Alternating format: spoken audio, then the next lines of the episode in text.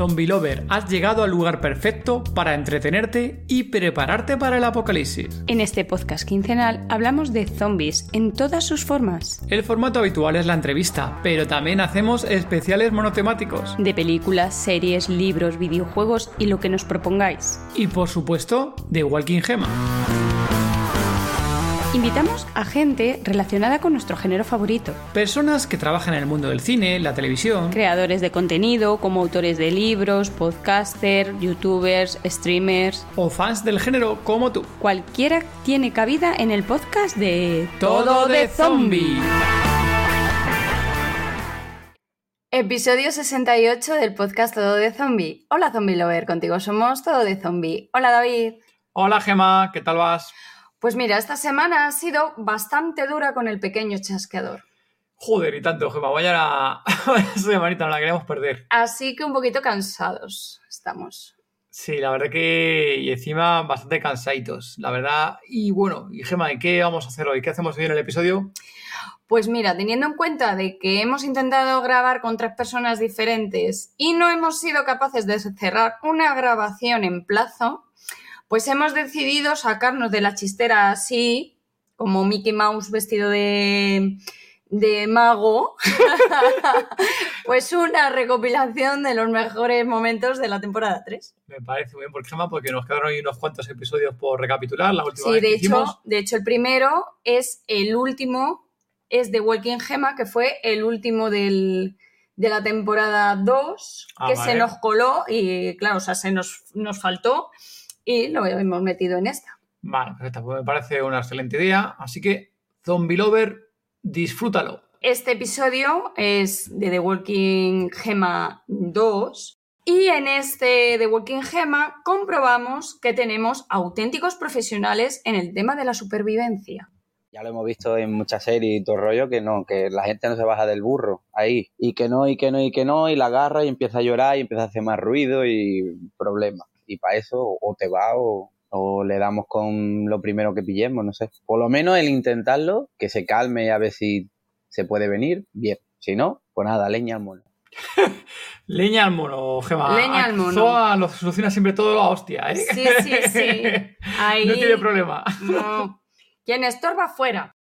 Esta discusión la tendríamos arriba del auto entre los tres, sin dudas. Entonces no hay unanimidad. ¿La subiríais en el auto o no? Son dos contra uno si Soa y David dicen que Soa, David y Grouchy también había dicho que había que subirla, ¿no, Grouchy? También, también.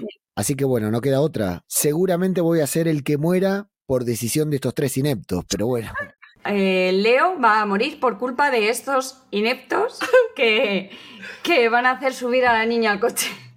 Ahí Leo no se fiaba de ninguno de esta de Joaquín Gema, era su primera vez aquí. No se fiaba de nadie. No se fiaba de ninguno. En esta ocasión, como siempre yo, aclarando y recalcando determinadas circunstancias. Vamos a ver, todavía, todavía no decidáis en grupo que no ha hablado Zoa. Perdón, perdón, perdón, perdón. Zoa, que no te dejan hablar. No, si no pasa nada. Si, si no me dejan hablar, los empuje que se lo coman los zombies, vaya. Y, y paso yo. Este Zoa, en fin. En un apocalipsis siempre queda algo de humanidad, aunque las situaciones nos superen. Vamos a ver. Yo es que sigo dándole vueltas a eso de parece que ocultan algo y se me está viniendo cada cosa a la cabeza que creo que os voy a hacer cambiar de opinión, lo voy a intentar. ¿Y si es una trampa y vienen acompañados por gente que no estamos viendo? No, ya te digo que no. Vaya. Joder, ya me la No, Grouchy, tranquilo, eso es muy simple para la cabeza de Gema. Ella inventó algo mucho peor, seguro. Es que esa sería muy buena, ¿eh? Entonces, unanimidad, forcejeáis. ¿Cuánto van de votos? Sí, tres, ¿no? Tres. Son tres ah. contra uno, así que. Sí, Grouchy va dos pasos atrás, pero también. Yo voy a ir por si acaso mirando los alrededores con la escopetilla. Vale. Están muy nerviosos ambos. Os atacan, forcejeáis. La mujer recibe un disparo, el hombre varias cuchilladas. En ese momento es cuando os dais cuenta de lo que acaba de pasar. De entre los arbustos aparece un niño de 5 años gritando. Acabáis de matar a sus padres. No me jodas, Gema. Hostia puta, Gema. ¿Qué hacéis con el niño? Si es que os lo estaba diciendo, joder, os lo estaba diciendo no me hacéis caso. Está Tío, mejor con eh, nosotros que con ellos, tranquilos. estoy llorando, en serio, tío. Me están haciendo lagrimillas. mierda. Bueno, aquí Gema nos has hecho pasar un mal momento. Uno de tus jodidos momentos sorpresivos, sorpresas que nos haces en The Walking Gema. Es lo que tiene de Walking Gema. Así que sí, más o menos lo que dijo Soa, correr y tratar de escapar de los zombies tanto como se pueda para tratar de ser esa última persona sobreviviente y bueno, en el último recurso utilizar la bala, ¿no? En el momento que una persona, un zombie o el tigre se me vino encima. David. Cuando han hecho lo de colisión me, me recordaba a The Walking Dead con Negan y demás todos puestos ahí enfrente, que intentaron matar a, a todos ahí a tiros, pero he visto que no. Y cuando han hecho el otro, como no, me he acordado de la, de la película de, de Península, está. claro. Entonces ahí en la de Península, recuerdo bien que es en plan de moverse para arriba y para abajo, como está comentando bien Zoa, de, de sobrevivir lo máximo posible para arriba y para abajo. Pero claro, es que ha dicho una cosa que es lo típico que es en las películas y que creo que aquí intentaría usar esa bala que no sé si sería Dorito, como comenta aquí el amigo Leo, pero intentaría con esa bala matar al puto líder para generar suficientemente caos para poder salir de ahí corriendo. Bueno, aquí David, por supuesto, con muchísimo optimismo, en el que con una, la única bala que tiene, va a acertar al, al jefe de los, de los malos. Sí, esto justo en The Last of Us hemos visto que, que propio Joel dice que ni de coña, ¿no? Que al final el tema de acertar tiros y demás, que acertar la primera, acertar a la cabeza, que es complicado, ¿no? Eso sí que Sí. siento que, que a lo mejor echas al pecho, al cuerpo, pero matarle con un puto tiro yo me flipé. Pero oye, Es- es- optimista es ante todo. No, sí, sí, sí, sí, optimista todo lo que tú quieras. Y deja de priorizar las cosas. Y vosotros que sois padres, os va a flipar. Pues he visto, por ejemplo, a un padre que venga una estampida de 5 o 10 personas corriendo hacia él, ir el Sí. padre con el niño de la mano, ver a las personas, que son personas, que no son zombies actores que te van a atar, que son personas que te arrollan. Y su primer instinto... Con el, con el niño cogido de la mano es poner al niño delante. ¿Qué dices, tío? Primer, el, el- el primer instinto, supervivencia básica. Esto con, tanto con el hijo, suele pasar más con la novia. El segundo microsegundo ya es, ay, no, no, mi hijo, no, tal, no sé qué, o mi novia, tal, no sé qué, ya es de protección. Cómo no, aquí Pedro Salamanca contándonos cómo sale la verdad humana en un puto apocalipsis, o aquí en este caso una simulación ¿no? de, de juego de rol en vivo, cómo sale lo peor de nuestras personas aquí, los padres poniendo por delante a, a los hijos o a las parejas para sobrevivir. Vaya que sí. Madre mía. Rain Cross, incluso estando malita, quiso compartir con nosotros sus inicios. Qué sí, sí. Hacía cosas así. Era en plan, "Ah, ¿estás ahí esperando el bus? Pues zombies. Ese no lo he hecho, ¿no? Pero quiero decir que eran situaciones un poco cotidianas y mezclarlo con el zombies. ¿Y era un blog que era, era tuyo o colaboras ahí con más gente en ese blog? No, era mío, era mío. Lo abrí, bueno, ya está cerrado. Lo abrí Ajá. en esa época que se llamaba El sótano de Rain Cross. Qué bonito. Sí, sí. Y bueno, ahí, no, el sótano encantado después pasó a ser el sótano Rain Cross. Y Ajá. pues ahí subía eso, primero zombies, zombies, zombies. Después ya empecé a, a experimentar un poquito más con otros temas de terror. Aquí los inicios, aquí como no con los bloggers, ¿no? Aquí los escritores muchas veces empezaron en, en blog, que escribieron luego antes o después. Qué típico el, el tema de ser blogger. Jorge Caneda nos cuenta un poco sobre su novela apocalíptica.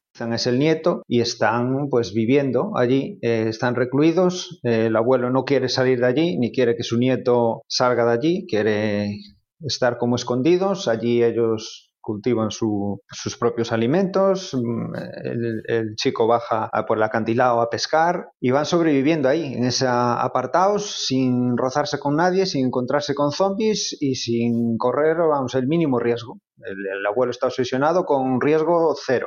Sea, no, no salir afuera, no encontrarse con lo que pueda haber fuera. Hay un pueblo cerca, pero evita, evita visitar ese pueblo todo lo posible hasta que, bueno, se da una circunstancia en la historia que no, le- no les queda otra que salir. Y ahí, bueno, pues encuentran un, un cuaderno que, que, cambia, que cambia la historia. El, el- el- nieto no conoce otra cosa, está en esa casa ahí no, desde que nació, no sabe lo que hay más, más allá de las estacas. Entonces, claro, cualquier posibilidad de salir de allí está, está loco por, por salir, ¿no? Entonces, cuando se van al pueblo y se encuentran con eso, pues para él es un- un- una novedad tremenda. Aquí, genial, Jorge, me mola bien el tema de lo del tema del, del abuelo y demás, ¿no? Eh, eh, y del hijo, bueno, no, era el nieto, el perdón, nieto, el nieto. que quería salir y demás. A mí esta parte me mola cuando lo contó Jorge. Yo creo que está chula ahí esa obra, ¿eh? Me mola Sí. esa parte. Sí. Uno que quiere salir, el otro que quiere ocultar un poco lo que pasa alrededor y, y el otro Claro, pero luego jóvenes- llegan, luego cuando salen, llegan y se dan cuenta de lo que está pasando. Sí, eso mola. Vale. Está, está- estuvo guay. Garrapato nos cuenta por qué le gusta tanto Fer de Walking Dead. de un coche y ya estoy vivo. Yo es que lo que, lo que está bien, está bien. Y, y lo que está mal, aunque esté mal, si te lo cuentan como Fear the Walking Dead, compra- compras con todo, compras con todo. O sea, tú sabes eso de me voy al, al supermercado a comprar yogures y me traigo 153 euros de compra. Pues esto, es, lo, esto es lo mismo. O sea, Fear the Walking Dead para mí es, es ese mostrador de los donuts de, de- del Mercadona. O sea, es irresistible. O sea, da igual que sea malo, que tenga aceite de palma y todo eso, es irresistible. Entonces yo compro, yo compro. O sea, es genial, es maravilloso. Las reglas dan igual. Te, te han intentado meter como una especie de, de- de realismo, ¿no? Con, cuando, cuando empezó con la Chernobyl y todo ese rollo de los zombies nucleares y, y todo eso, que si tal, que si te tocan, es que la radiación, es que, ah, mira, es que estuve un momento expuesto y ahora estoy mala y tengo cáncer. Pero, pero espera que acabo de renovar con la serie, entonces se me ha pasado todo. Pero qué ojazos tiene, parece un Furby la cabrona. Y ahora da igual, ¿no? Eh, Salgo a la calle, me encierro, no sé qué, da la escotilla, estoy debajo de un puente, estoy encima de un puente, si camino, si camino ci- 200 kilómetros, ya aquí hace un sol que te cagas. Da lo mismo, da lo mismo porque es una serie bonita, es una serie interesante, es una serie entretenida y es una serie divertida. Buenísimo, Garrapato. Yo tengo que reconocer aquí públicamente que yo, Fer de Walking Dead, a día de hoy, la he cogido cariño y la hemos seguido viendo, Gema, gracias a- al podcast de Garrapato y de Plisken, ¿eh? Sí, Las cosas como son. sí.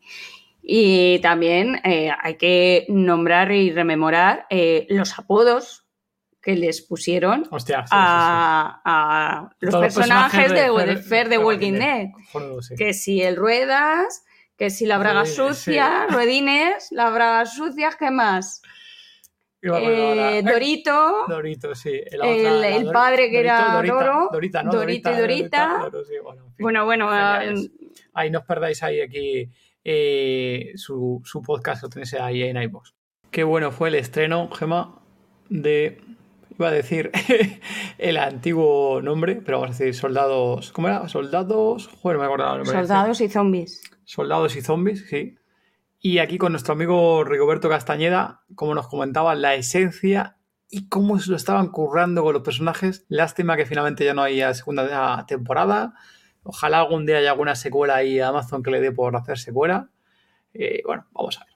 te aleja del zombie a final del día. Entonces nosotros no queríamos alejarnos del zombie, queríamos aportar algo al género y que tuviera su propia personalidad ese zombie. Entonces ahí fuimos como construyendo qué es lo que íbamos a, hacer, a darle distinto, esos, esos rasgos de personalidad. De hecho, todos los zombies tienen como su propia personalidad, sus propias características que tenían cuando eran humanos, heredadas de ahí, y que el hecho de darles una cierta inteligencia los provoca también el que el aportar a esa personalidad. Está Incluso no sé si se dieron cuenta, pero les dimos un lenguaje. Sí. Tienen Sí. todo un lenguaje que va, se va sumando poco a poco. No son gruñidos azarosos, son, son palabras. Hicimos todo un vocabulario de palabras que está basado, basado en diferentes idiomas, que hay, utilizan como palabras sueltas para darse a entender, ¿no? Como ataque, sí, no, guerra, ustedes, nosotros, cosas así, y que lo traducíamos en la forma, contratamos a, a un este, experto en, que es un coach de diálogos, Ajá. que él a lo que se dedica realmente es a, por ejemplo, a actores extranjeros como Sergio, a hablar en, en mexicano en lugar de en castellano. Eso es como, como lo que hace principalmente, pero aquí lo que, para que, lo que lo contratamos es para hacer un idioma nuevo. Entonces fue algo que fue muy divertido y que duró muchos, muchos eh, meses de entrenamiento, de diseño, de escoger las palabras, de, ver exactamente qué vocabulario necesitábamos en toda la serie y cómo se iba evolucionando, porque tampoco se iban a transformar en zombies e iban a inmediatamente hablar ese vocabulario, sino que tenía que haber una evolución poco a poco. Es una lástima que la segunda temporada finalmente no se hiciera. Es, de hecho, nos estuvo contando que en la primera temporada estuvieron haciendo, no sé si decirlo, lo del pene. Sí, lo del pene, bueno, el peso ah, del pene zombie. Sí, sí. sí, sí, estuvo que quisieron hacerlo y bueno, pues al final, pero vamos, que estuvo, estuvo muy bien esta, esta entrevista. Sí, aquí me mola también eso, la, la parte de ellos de que hacen de la evolución del zombie, ¿no? Sí, Y el tema del crear lenguaje me mola porque la verdad que es, no simplemente es tema de hacer guñitos y demás, sino que le habían dado una vuelta bastante interesante a, a que tuvieran su propio lenguaje, ¿no? Luego en el medio de Div ya he visto también hay que algo similar, pero aquí nuestro amigo de Rigoberto se anticipó aquí con, con soldados o zombies.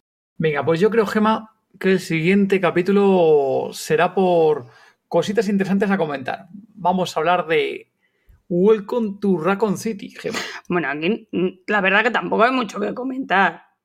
Bueno, bueno. Sabemos la- lo que pensamos, ¿no? Bueno, vamos a o Zombie pues piensa la mayoría. Veremos si os acordáis, Zombie Lover. Primer fragmento.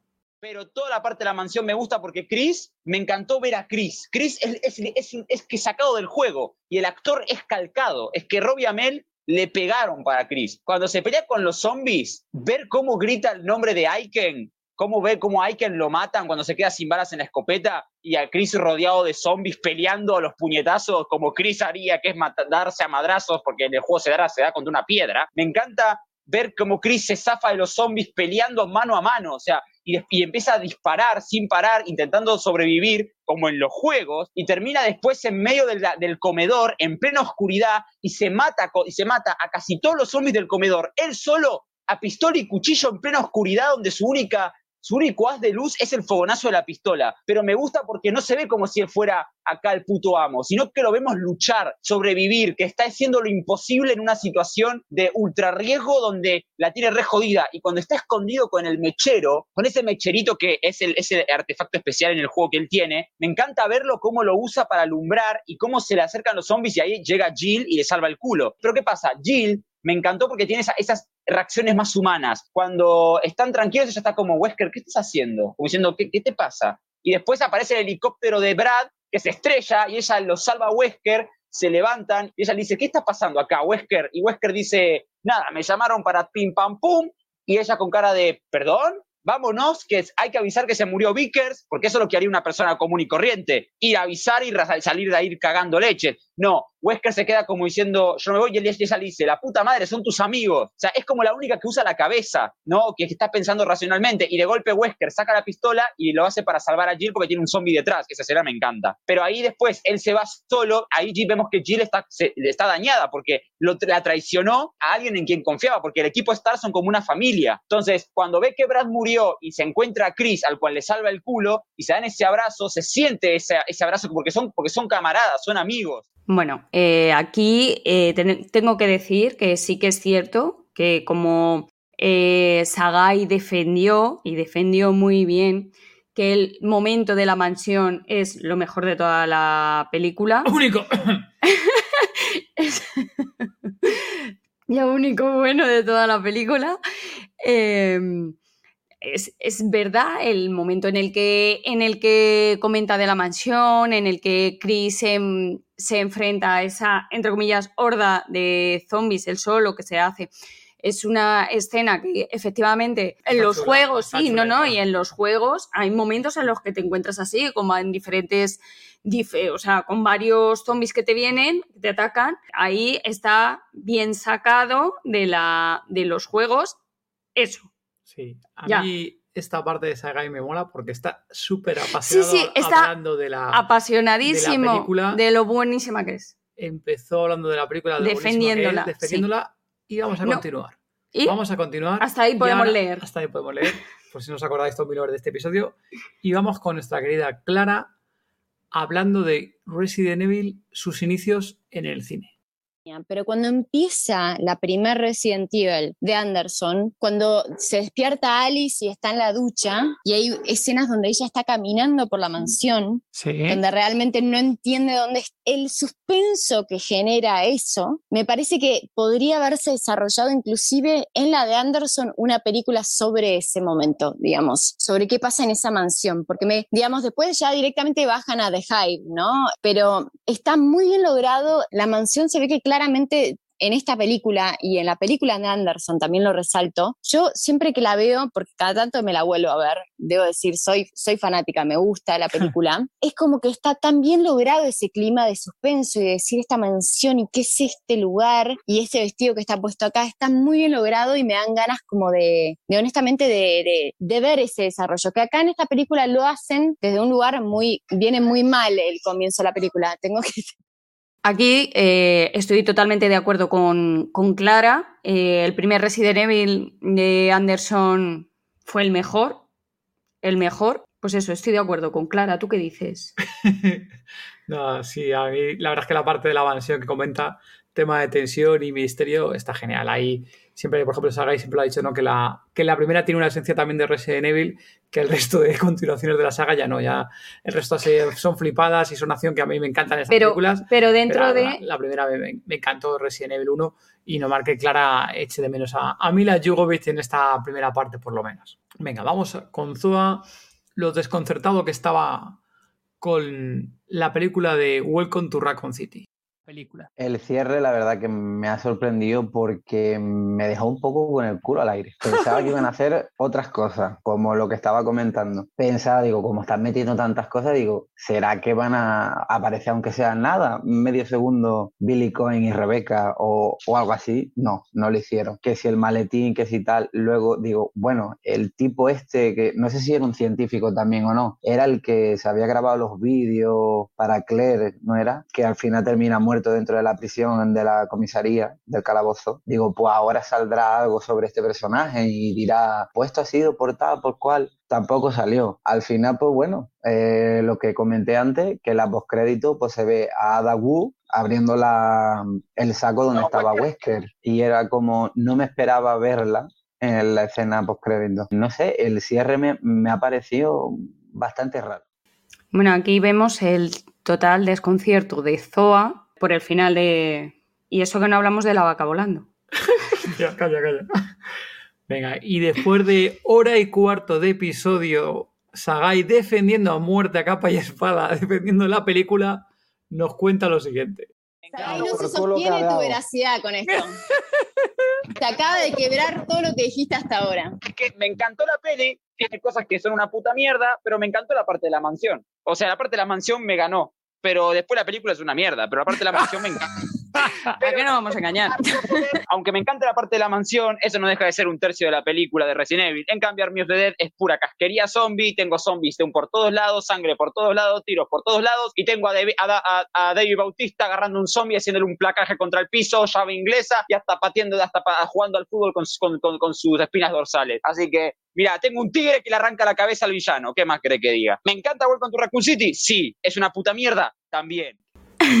Aquí No aguanto no, más, ¿eh? no No aguanto aguanto más, más. no cedió, cedió ante la adversidad.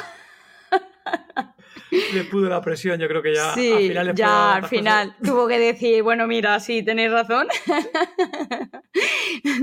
es una mierda y ya está. Bueno, y aquí Gema también no se quedó corta comparando que se usa quedando justamente, ¿no? Dijimos comparando Army of the Dead con Welcome to Raccoon City, ¿no? Pues venga. Pues Gema también yo he querido, ¿cómo es que se dice? Quiso, quiso hacer más sarna, ¿no? A ver qué le, qué le parecerá una gota. A ver, es que está mucho mejor hecho el tigre que el perro. ¡Hostia! Es que no hay color, ¿eh? No hay color con uno y con otro, ¿eh? Creo que gana por goleada Arm Arm of the Dead. Sí, sí, en ese sentido sí. Bueno, pues aquí mm, no tengo más que decir. Es que está, está muchísimo, todo, está mejor el perro, o sea, el, El perro, sí, ahí, tigre, no, el no, no, el tigre, el tigre que el, que el perro. Es que no, no. Sobran las palabras. Venga, yo, ¿qué comenté aquí? No sé, aquí una parte. Ah, esto justo al inicio del episodio comentado sobre la película. De una película más de terror, ¿no? Y luego hablaremos en la zona de spoiler un poquito más a- al respecto. Y luego, según va avanzando en la película y nos van soltando cosas, yo que no he jugado, ni soy jugador de los juegos de Resident Evil, pero claro, con, de- ya con tantos años estando en, con todo de zombie, eh, teniendo aquí en el grupo colaboradores a, a, a Sagai, a Zoa, a José y demás, pues temas de Resident Evil, pues ya claro, eh, voy conociendo más de la mecánica, pues había un montón de cosas que claro, que, que como comentabais también un poco al principio, que porque yo tenía ya ciertas referencias, pero que yo estaba viendo en el cine a gente que había en el cine y haciendo comentarios y que no se estaba enterando de una vaina de qué narices iba la película y qué estaba pasando, ¿no? Que dice, bueno, si luego te lo van a explicar más adelante, como un típico cliffhanger o algún giro de película, no sé qué, todavía, pero claro, es que van tirando para adelante con el guion en la película y hay zonas las que no te estás enterando. Entonces, si no tienes un poquito de referencias, pues acabas bastante perdido en la, película con qué pasa con los zombies, porque hay diferentes criaturas, eh, etc. ¿no? Entonces, yo salí con la con de la película, oye, satisfecho, me, gustó la película, pero me pareció una película normalita, o sea, no me pareció una obra de arte, no me pareció algo aquí súper, vamos, super una, una película épica. Esperaba, sinceramente, esperaba un poquito más por todo lo que había, se había hablado de los videojuegos. Eh, nosotros habíamos visto en el grupo que se había compartido, compartido un montón de imágenes que estaban muy hechas para los fans, ¿no? Había un montón de escenas que están y clavaditas que luego comentaremos si queréis más adelante de los videojuegos, pero claro, a mí eso, pues no, como tampoco había jugado a los videojuegos, no era una cosa que me daba un plus en la película. Entonces, bueno, me gustó como película, pero ya está, normalita. Bueno, pues aquí la verdad que, como dice David, como película de acción está bien, pero que no, que no. Que residen en Raccoon City va a ser que no. y vamos ahora con nuestro querido amigo Abraham Sánchez. Y ya sabéis, Zombie Lovers, que cada vez que traemos a alguien al podcast que ha tenido contacto con George Romero. Directo. Directo con George Romero, eso es Zombie Lover para disfrutarlo. Ahí os dejamos con Abraham Sánchez conociendo a George Romero. Devastación fue, fue como la semillita, ¿no? Como, como su cine y pues era un tributo a él también. Bueno, y encima conociste a George Romero, que vio vuestro corto y hablaste con él, ¿no? Sí, así es. sí, es una historia muy, muy loca. Esa fue, eso fue, estábamos pues arrancando producción realmente y él estuvo en una convención en Los Ángeles y pues como Tijuana está como a unas, bueno, si no hay mucha gente esperando cruzar la frontera, este, pues estamos a unas dos horas y media, ¿no? Casi tres de Los Ángeles. Entonces, este, mi amigo, este Kevin, que, que de hecho fue el que me recomendó este podcast, entonces Kevin Flores, este, él hace efectos de maquillaje, prostético, todo esto. Y él, él era el que estaba mi mano derecha ahí en ese aspecto del corto. Y dijimos, bueno, pues vamos, en Tijuana pues igual no había nada, entonces teníamos que ir a surtir materiales a, a Los Ángeles. Teníamos que surtir el látex y la todas estas cosas, ¿no? Entonces coincidió que estaba esta convención y ahí estaba Romero y yo Pilato también, que era este actor de Day of the Dead. Y dijimos, vamos a ver, vamos a, pues, que nos firmen unas cosas y pues ya como cualquier convención, ¿no? Si fuimos como fans, ¿no? Pues ya llegamos y digo, no sé si está, no, no quiero alargar mucho la historia, ¿no? Pero... No, por favor, si vas a hablar del maestro, estínete lo que quieras, por favor, ¿eh? Llegamos y, y, yo le dije, bueno, pues vamos a, a, que nos firmen póster y nos DVDs, ¿no? Todo esto. Y sirve que sortíamos este material, ¿no? Para hacer nuestros zombies en corto. Entonces llegamos a, a, la convención y pasamos y ya pues ahí estaba en su, en su mesa, ¿no? Firmando todo esto. Y yo traía mi, mi iPad y traía ahí este, unas tomas, ahí material visual y cosas. Y, ya pues dije, pues, se lo voy a compartir. Y dije, pues no pierdo nada, ¿no? Y también uno se siente un poco culpable por estar jugando en su, en su cancha, ¿no? O sea, como a mí me pasa eso, digo, me gusta mucho el cine de zombies, aparte de los romeros en general, soy muy fan, pero, pero sí siento que, pues por lo menos debemos de, tener la conciencia de que es algo que alguien creó, ¿no? Y que por desgracias y malas decisiones que acabó en el dominio público, pero pues vaya, eso es al final una creación de, él, ¿no? Entonces para mí era como importante nada más como pues, decirle, pues vamos a hacer esto, ¿no? Y pues ahí ya firman las cosas y saludamos todo eh, mostramos ahí en el iPad las tomas que teníamos, unas cosas, y empezamos a conversar y, y, ya me dijo, oye, estos lo están filmando en Tijuana, y yo, sí, sí, es un corto, y ya me dice, ¿de qué se trata? ¿Cómo es la historia? Y pues le conté a grandes rasgos, ¿no? Que, que tenía como este trasfondo de la migración y de, todas esas cosas, y le interesó mucho eso, ese aspecto. Y las locaciones también, decía, no, pues, se ve increíble, todos, todos ahí en Tijuana, sí. Y ya nos dijo mucha suerte con su proyecto, saludó, dio la mano, todo salimos y en eso su asistente sale y nos dice, oigan, este, espérense aquí porque este, George quiere saludarlo, ¿no? Quiere hablar con ustedes. Madre mía, ¿qué me dice eso? Os quedaréis vosotros flipando, ¿no? Sí, no, sí, sí, ya casi me da un infarto. Y, y, ya pues esperamos un momento y ya este, firma algunas otras cosas y, y hay como un, pues como que decide parar un poco la, la, fila de gente y ya no, nos habla él, así nos hace la señal de que nos acerquemos y, ya nos acercamos y me dice, oye, me, me gustó mucho lo que traen, este, creo que es una historia interesante, me gustaría verlo cuando lo terminen y saca un post-it y anota su número de teléfono. ¿Qué me dices? ¿En serio? Hostia, qué, qué, hombre, madre. Claro, no, sí, es la verdad que muy generoso, muy, muy, y, y, pues me da su número de teléfono y me dice, este, llámame cuando lo termines, lo, me gustaría verlo, me dice, este, se ve muy, muy interesante, mucha suerte, éxito y, ya, y pues fue muy breve porque obviamente pues él está ahí. Lo dicho, Zombie Lover, espero que hayas disfrutado de este pedacito, nosotros hemos vuelto a disfrutar, puede disfrutar un poco nosotros que no hemos conocido en persona a Romero, eh, disfrutar de la experiencia que han mantenido otros fans, el contacto con él, de saber lo humano que era, ¿no? Eh, esa cercanía que tenía el maestro, pues oye, pues nos encanta que, cada vez que alguien tiene contacto con él, que, no, que nos lo tramita en, en, su relato, nos tramita esa emoción ¿no? de, de, conocerle. Y venga, pues dicho esto, vamos a otro fragmento, en este caso el episodio 49, ya que vamos por ahí. 49 de con Susana. con Susana, la cual nos cuenta eh, por qué le gusta la serie de Kingdom.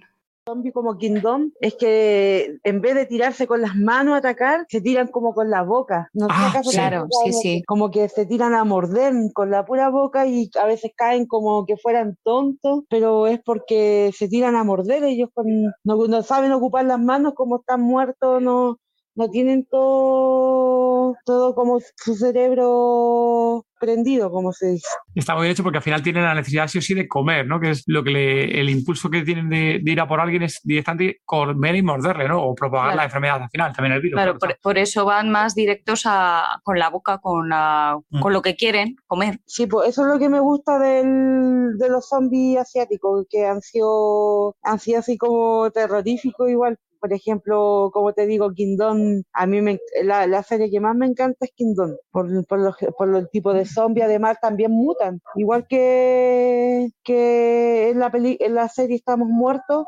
los zombies acá mm, en Kingdom, por la plaga, el virus que tienen, eh, de primera no les gustaba salir de día y después contaron de que les gustaba, les Muy gustaba el jugada. invierno.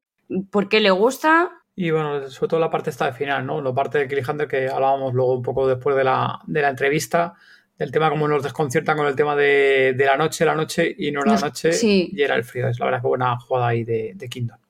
Venga, vamos ahora con nuestro amigo Carlos Calvo, que pasó por aquí por el podcast, que por cierto, eh, contamos siempre la pequeña anécdota, que pasó por aquí el podcast y un mes después fue bestseller en Amazon. Así que, Zombie Lover, si tú fuiste uno de los que escuchaste la entrevista y compraste ese libro, muchísimas gracias porque Carlos estuvo súper contento.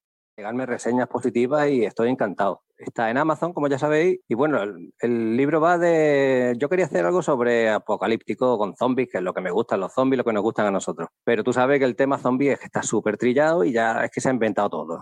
Dice uno, bueno, todo. Todo no, siempre hay cosas por inventar. Y a mí me gusta viajar en moto y bueno, y tengo cierta experiencia y como dicen que uno tiene que, que escribir de lo que sabe, digo, bueno, pues aquí voy a mezclar yo las dos cosas, los zombies con las motos. Y en este caso, pues el protagonista, bueno, tú te imaginas, llega un apocalipsis, pues a cada uno le pilla haciendo lo que esté haciendo. El que sea cocinero cocinando y el que sea viajero, pues viajando. Y al protagonista, pues le pilla de viaje en moto a mitad de viaje, dando la vuelta al mundo en moto. Y ahí empieza a desarrollarse la historia. Explico por qué se desarrolla la, la pandemia, que creo que es un tema que se olvida con frecuencia en el tema zombie, que hay zombies pero nadie sabe dónde han salido. Y bueno, hay una pequeña, bueno, una pequeña, una extensa explicación de, de dónde salen. Y bueno, y a partir de ahí, pues ya el que quiera saber más, ya lo tiene que leer. Pues ya. Ahí muy bien. ahí El protagonista no, se llama Lucas, ¿no? Me parece que era ¿no? el nombre del, del Lucas, prota, eh, Lucas, ¿no? Sí, el Lucas, que es uno, el nombre de uno de mis cinco hijos.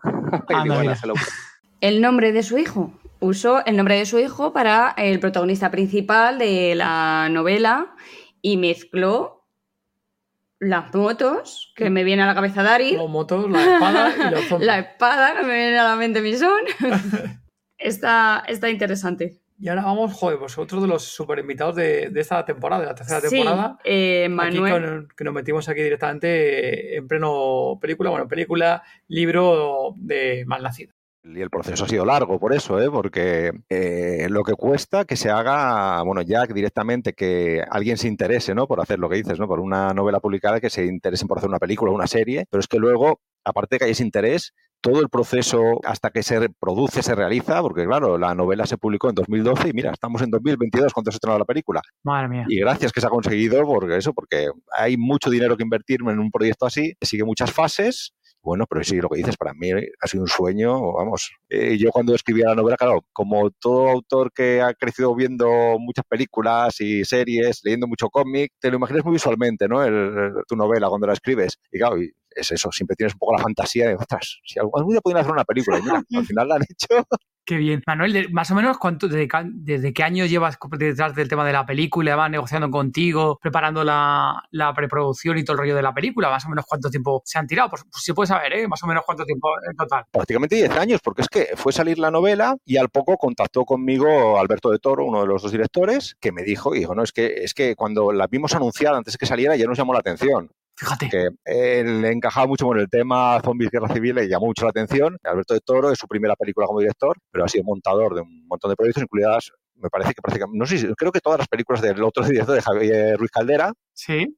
Y bueno, se conocen desde los tiempos de la SCAC, de la Escuela esta de Cine aquí de Barcelona, y bueno, querían un proyecto para dirigir juntos, entonces mi novela, pues bueno, les- la, ya te digo, en cuanto salió, la compraron, se la leyeron, les pareció que había una película, contactaron conmigo, ahora digo, no, yo perfectamente, esto, a mí, yo encantadísimo, ¿no? de que quería ser una película, y empezaron a moverlo, y ya entonces, ya te digo, en- eso es, la novela salió en abril de 2012, pues esto, yo me acuerdo que me invitaron a promocionarla al primer festival Celsius, Sí. que fue ese verano, pues eh, si eso fue en junio o julio, no sé, pues eh, la reunión con Alberto debió ser en mayo. Fíjate, a los pocos meses ya estaba. ¡Hala! Fíjate que, cómo le llama la atención, fíjate. Enseguida se empezó a mover, entonces él, bueno, eh, se la, bueno él y Javi, Javi también se la leyó, también le gustó mucho, empezaron a ver el proyecto. Eh, enseguida subieron a bordo a, un, a Christian Conti de Dinamo, Dinamo bueno, Cactus Films Producciones, que es una subsidiaria de Dinamo, una productora colombiana, tiene presencia aquí en España, y entonces él ya fue el que lo empezó a mover todo. Este tema, pues bueno, empezaron a, cogieron a un guionista para escribir el guion, a Javier Márquez, que hizo una adaptación muy chula, eh, lo empezaron a mover por cadenas para buscar financiación, y bueno, y Telecinco se interesó, pero Telecinco se interesó, eh, estuvieron no sé cuánto tiempo, es que ya te digo, un par de años igual, de producción, ya con Telecinco incluso, ¿sabes? En,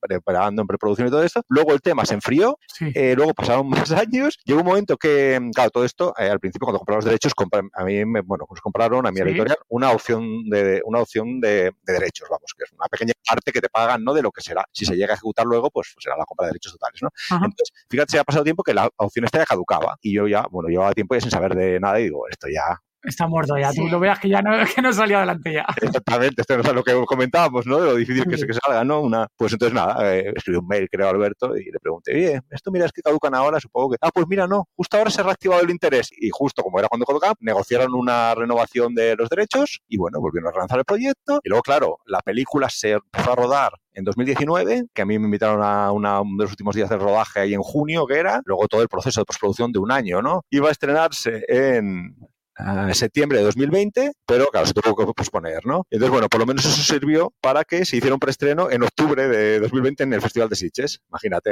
aquí todos los frikis, ellos que son dos frikis, yo que soy un friki aquí todos en Sitges, presentando una película de zombies, pues vamos, y lo que te digo, ya septiembre de 2020 que nos hemos puesto y, y se acabado estrenando en marzo de 2022, después de eso, de otra, no sé si fue luego, la habían pasado enero, bueno, se- hubo un par de aplazamientos posteriores aún con la pandemia y ahora, mira, y ahora gracias porque ahora ha llegado el los otros temas de guerras que hay por aquí. Eso y dices, bueno, aquí ya lo sabes. Escribí hace poco em, para la reedición en Dolmen, que salía ahora, eh, salió estas semanas con Sí. una nueva portada que es la, la la- portada de la película, sí. a la película, el cartel de la película, y me dijeron, oye, nos escribimos, ponemos un texto sobre el proceso. Bueno, escribí un poco todo esto que os estoy contando, ¿no? O sea, y al final eso ponía algo así como, bueno, y y era, eh, lo escribí en febrero, digo, ahora solo quedan tres semanas para que se estrene la película, bueno, si no llega otra variante, no sé cuántos, o nos cae un meteorito, porque es que ya no sabes qué esperar, dos años están siendo una locura. Pero no, no, al final se ha, se ha estrenado y perfectamente, ya la tenemos en cines. Diez años. Sí, la verdad que una pasada todo el proceso. Eh, son unos cuantos minutitos aquí de, de ese episodio, de este fragmento, pero a mí me encanta toda esa parte de conocer esa trastienda, ¿no? De fijaros de, de un autor que saca su novela, que hay intereses de varios directores, ¿no? Para, Sí, además, para al, ya saber- al poquito de sacarla, se, interesa, se interesaron por la novela. Compraron los derechos, que ya parecía que no, que se iba a la cosa. Y bueno, ya lo habéis escuchado. La verdad que a mí esta parte de la trastienda de, de esa preproducción de las películas me mola bastante. Y sobre todo que lo tenemos aquí cerquita en España, conocer ese detrás, el tema de los derechos. Me, me, me mola esta parte aquí con nuestro amigo Manuel. Y continuamos con el actor de Malnacidos, Sergio Torrico. Cuando lo aparte, puedo decir, aparta facha, ¿no? Y tal, porque siempre empezamos con la coña esta de, de facha rojo y tal, ¿no? Y entonces, pues yo mm, lo viví con tanta intensidad aquello que, mm, o sea, cuando ya llegué a la barca y lo aparté, aparta facha, le di tal empujón que se tropezó y se cayó al agua, se, vamos, se hundió en el agua, o sea, mojado desde, o sea, desde la punta de los pies a la cabeza, entero. Y salió, yo, claro, yo me quería morir, ¿no? y, y bueno, cosas que pasan, yo, perdón, perdón, no, no pasa nada, Mickey majísimo. Son estas cosas que a lo mejor, a lo mejor te toca uno, uno más tonto y se enfada, ¿no? Porque, oye, tío, le podía haber dado tan fuerte y tal. El tío, súper majo, no, tranquilo, Torrico, no pasa nada, no pasa nada. Y estaban ahí como, Buenísimo, Gema, buenísimo. Sí, se le pudo, le pudo. Se metió tanto en el papel que, que- que le pudo, le pudo la fuerza. Menos mal que no tiene una pistola cargada, si no se lo carga mismo de verdad. grande, Sergio, grande, Sergio. Héctor Aguilar nos cuenta las anécdotas de su filmación. las ambulancias, a la policía. Estábamos haciendo los primeros ensayos de esa escena cuando de repente nos llega una ambulancia, nos llega un camión de la Marina, nos llega la Policía Federal y se bajan armados, ¿no? ¿Y qué pasó aquí? Nosotros levantando las cámaras tranquilos, es una filmación, ¿no? Pues en media hora ya teníamos ahí a toda la prensa y un dron transmitiendo en vivo porque la gente se había asustado y pues creímos que esto nos iba a traer como repercusiones negativas a- a la- al proyecto y no. Justo ese día nos llegaron más de 800 mensajes de gente que quiero ser zombie o quiero ser cadáver y eso nos trajo sí y eso nos trajo todavía más voluntarios que querían participar Qué bueno eso. esto. Buenísimo. ¿eh? Buenísimo, esto es eh, eh, que pare en la calle y la gente diga, oye, que aquí están matando a alguien. que aquí-". Hostia, si es que Es que... cuando la gente no está acostumbrada a tipo de rodaje, Claro. claro, se- y se más puede si es así, tipo zombies. Sí, bueno, ahí bueno. Y últimamente yo creo que la- ya la gente se espera ya cualquier cosa que te puedes encontrar en la calle y que sea verdad. Y que sea verdad. Bueno, y ahora llega Gema, uno de los episodios, yo creo que, que de los más comentados en, en la pasada temporada, ¿eh? Sí, llega Lobo Nómada y nos explica, pues más o menos, qué es más seguro, una casa o un piso. De, una ciudad. Si estamos pensando en una situación de caos, que puede ser, por ejemplo, que haya algún problema económico, que, los bancos hagan un corralito, como pasó hace no mucho en Grecia, o en Latinoamérica pasa muchísimo, ¿no? incluso en Estados Unidos, que se ven imágenes a veces de que algo- sucede y aprovechan para dar un montón de saqueos, la gente en la calle liándose a hostias, que pasa de todo, pues en realidad se está más seguro en un apartamento que en una casa. Sobre todo si, si hay una situación extrema en la que, vale, tú tienes tu caja, tú tienes tus alimentos, tu huerto, bueno, es que van a ir ahí para quitártelo. Porque es- al, al ser algo interesante va a ser más peligroso. Y en un apartamento, aunque no hay las facilidades de tener un terreno que pues que hay muchas más opciones, puedes estar igual de seguro, porque puedes tener, y es esto, esto lo he enseñado yo en mis formaciones de estos temas, y enseño, bueno, pues como puedes incluso debajo del sofá, la de agua que puedes almacenar en garrafas, es increíble. Yo tengo debajo del sofá, pues para, para estar varias semanas de garrafas de 8 litros que no toco, las tengo ahí por si acaso, y tengo mi reserva de agua. No hace falta que tenga un aljibe en mi terreno o una balsa de agua, por poner un ejemplo. Cómo, cómo estar en un de supervivencia realmente. Fue un episodio de supervivencia. Sí, la verdad que dio muchos tips y, y consejos. Aprendi- amigo aprendimos, sí, mucho de la mochila, qué llevar, qué no llevar. Estuvo muy, muy entretenido el episodio. Yo creo que Gemma, tenemos que traer pues gente muchas veces que no son fan del género, pero aportan mucho a- al género o a los fans como nosotros, eh, nos encantan. Entonces, bueno, yo creo que Gemma, hay que traer a más gente de ese tipo, ¿eh? que, que no son fan como todos del género, pero está muy apegado a, a lo que nos mola. Está muy ligado. Sí. Venga, y la siguiente fragmento, ¿con- ¿de quién va a ser Gemma? De José Trabajo, que nos cuenta su novela Podrido. Grande José. más social y más tirando hacia el ecologismo. Entonces, parte de un, de, bueno, de un imbécil, porque a mí no me gustan los héroes típicos, ¿no? Hay muchas novelas de, de- de zombies que, bueno, pues el típico héroe y tal, que está bien, ¿no? Leer el plan Conan, ¿no? Y todo esto que de muchas novelas de zombies, ¿no? O de películas de zombies que, de que son Conan, al final, ¿no? Que son superhéroes, más que, más que personas normales y me gustan, ¿eh? yo las leo y me gustan. Pero cuando escribo me, me tira más tirar hacia, hacia un antihéroe, ¿no? Lo que es un personaje que no te esperas que haga gran cosas y bueno, y acaban haciéndolas o no, o acaban destrozándolo todo o acaban haciendo gran cosas. ¿no? Y entonces pues yo mis, mis, mis personajes, pues mira, el protagonista uno es, es un imbécil de cuidado, un tío que se pasa las horas ahí, un de 150 kilos, se pasa las horas en la cama ahí haciendo el troll por las redes y jodiendo la vida a sus padres. Y el otro es un, hippie pasado de vuelta, ¿no? Un tío que va todo el día fumado y tal, pero que tiene una conciencia social muy, muy alta, es un, es un activista, digamos, un activista ecologista. Y este, pues entre estos dos, pues eh, se, se maneja la historia. Luego tengo por ahí más personajes, pero bueno, entre estos dos son los, los principales. Y luego en algún momento aparecen por ahí los zombies, entendemos, ¿no? Es que resulta que, bueno, el tío tiene 33 años y es hijo de un carpintero, ¿no? Ajá. Eso- con eso ya te digo Con que... esa, ah, qué bonito, ¿eh? Que Javi Carpintero 3 y Eso- 3. eso- eso me suena que algo, me suena, me suena, Eso eso Me suena otro libro. Un libro muy grande, ¿verdad? Pues- A una segunda parte. Pues por ahí me he querido burlar un poco, claro. Es, eh, aquí tengo, pues he tra- me he traído el anticristo. El tío pues le muerde un cuervo, es un imbécil y, y le, le muerde un cuervo y el tío pues no tiene otra cosa que volver en forma de zombie. Pero no zombie, los zombies típicos, digo, el tío que sigue hablando y sigue normal, lo único que, bueno, pues dice, hostia, pero qué hambre tengo. Y total, que la va liando parda, que cada vez que muerde a alguien y tal, pues es eh, donde la zona que ha mordido a alguien, pues se desata una pandemia, la pandemia zombie por, por todas partes, ¿no? Y eso que van huyendo y tal, y se va encontrando pues con, con los demás personajes en la vida, ¿no?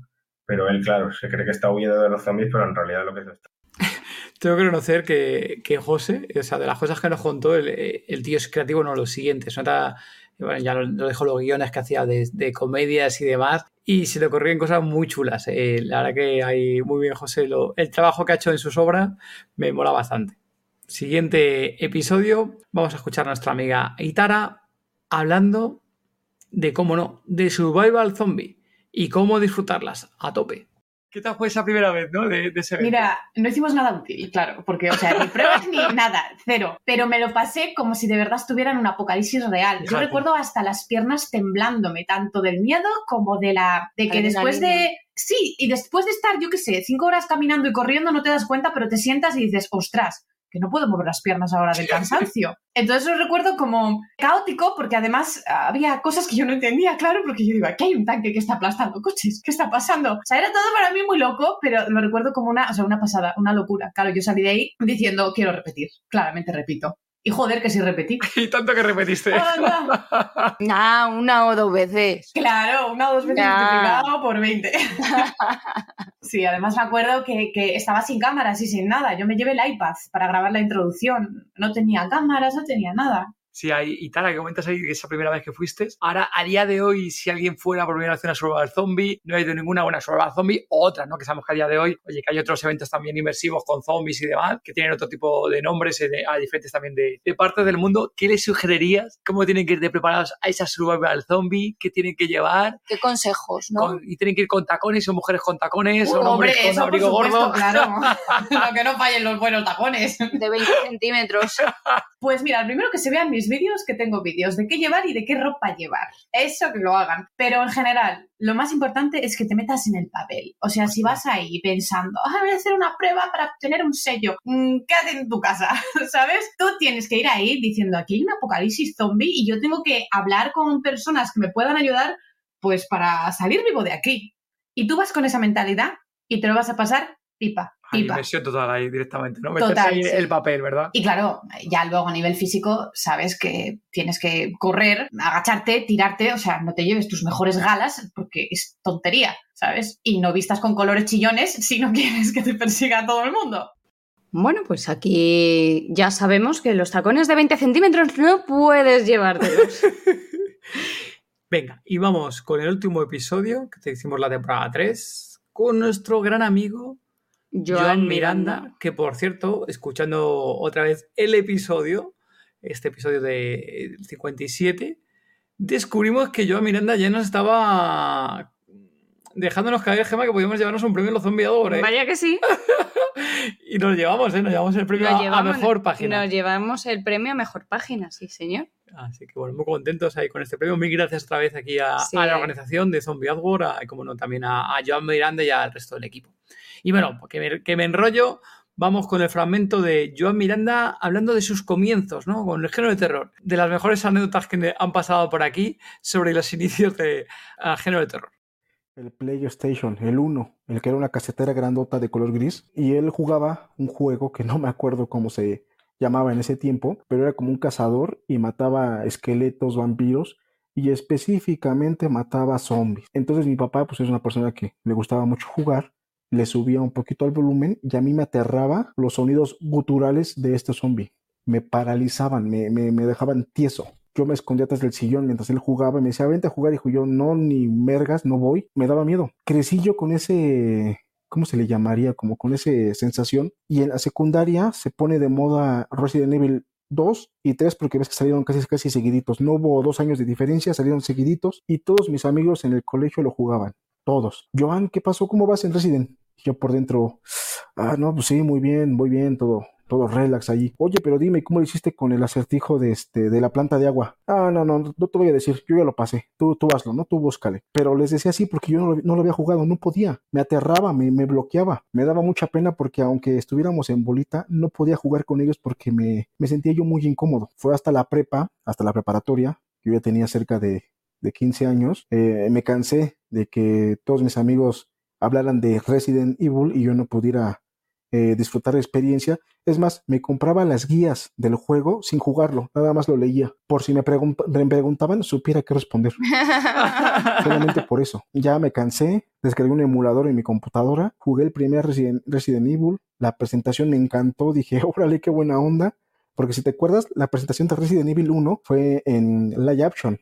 Hubo eh, actores en la presentación de, ese juego. Desde ahí me gustó y dije, órale, pues, está padre, ¿no? Los perros, todo. Pasas la estancia, te presentas con tus, este, con los demás de la sala, te vas al primer espacio con el primer zombie y ese track de ni seis segundos me deshizo. De cuando ves al primer zombie cómo está masticando, suelta la cabeza y te voltea a ver. Me dejó helado. Que lo que yo hice fue apachurrar mi tecla de AL porque era el gatillo y la apachurré R muchísimas veces hasta que vacié el cargador. El zombie ya estaba en el piso y dije, wow, wow, wow, wow. Esto, esto me encanta de matar gente muerta. Y en ese momento la sociedad perdió a un posible padre de iglesia o tal vez a un posible abogado y obtuvieron a- al Señor de los Muertos. Os dijimos que era una buena anécdota, ¿no? De, de Joan Miranda de sus inicios en el género de terror y cómo ocultaba, ¿no? Ese miedo que tenía al principio y al final cómo le, le enganchó, Gemma, nos atrapa como a todos, Sí, ¿eh? al- nos atrapa. Nos atrapa a todos. Y hasta aquí, Zombie Lover, hemos llegado al final del episodio, episodio 68, y el próximo 69, si todo va bien, que vamos a hablar realmente unos días después de publicar este episodio. Recordar, Zombie Lover, que podéis apuntaros al Patreon de todo de Zombie y asistir en directo. En esta ocasión será por la mañana, pero bueno, pues, eh, los siguientes también vendrán por la noche, como otros días, ¿verdad, Gemma? Sí. Y en el siguiente episodio vamos a hablar de un tema que este año hemos hablado mucho aquí en Todo de Zombie en varias ocasiones, y ya sabéis que estamos en ello, trabajando en ello, como decía antiguamente, de ficciones sonoras. Y para mí, y para Gema también, que ha escuchado unas cuantas también episodios y alguna que otra ficción entera, vamos a traer a una de las personas, para mí, repito, y para Gema, más importantes en España en cuanto a ficciones sonoras, a producción de ficciones sonoras. Hasta ahí podemos leer, Zombie Lover. Muchas gracias por haber llegado hasta aquí al final del episodio y nos vemos en el siguiente. Chao. Adiós. Disponéis de las notas del episodio en todezombie.com. Si queréis hablar con nosotros o con el resto de zombie lovers, uniros al grupo de Telegram. Es totalmente gratuito. Podéis encontrarnos como Todo de Zombie. Muchas gracias por habernos escuchado. Gracias por vuestro apoyo en Patreon, vuestros comentarios en iVoox y vuestras 5 estrellas en Apple Podcast y Spotify. Y sobre todo por apoyar este género. Adiós. Chao.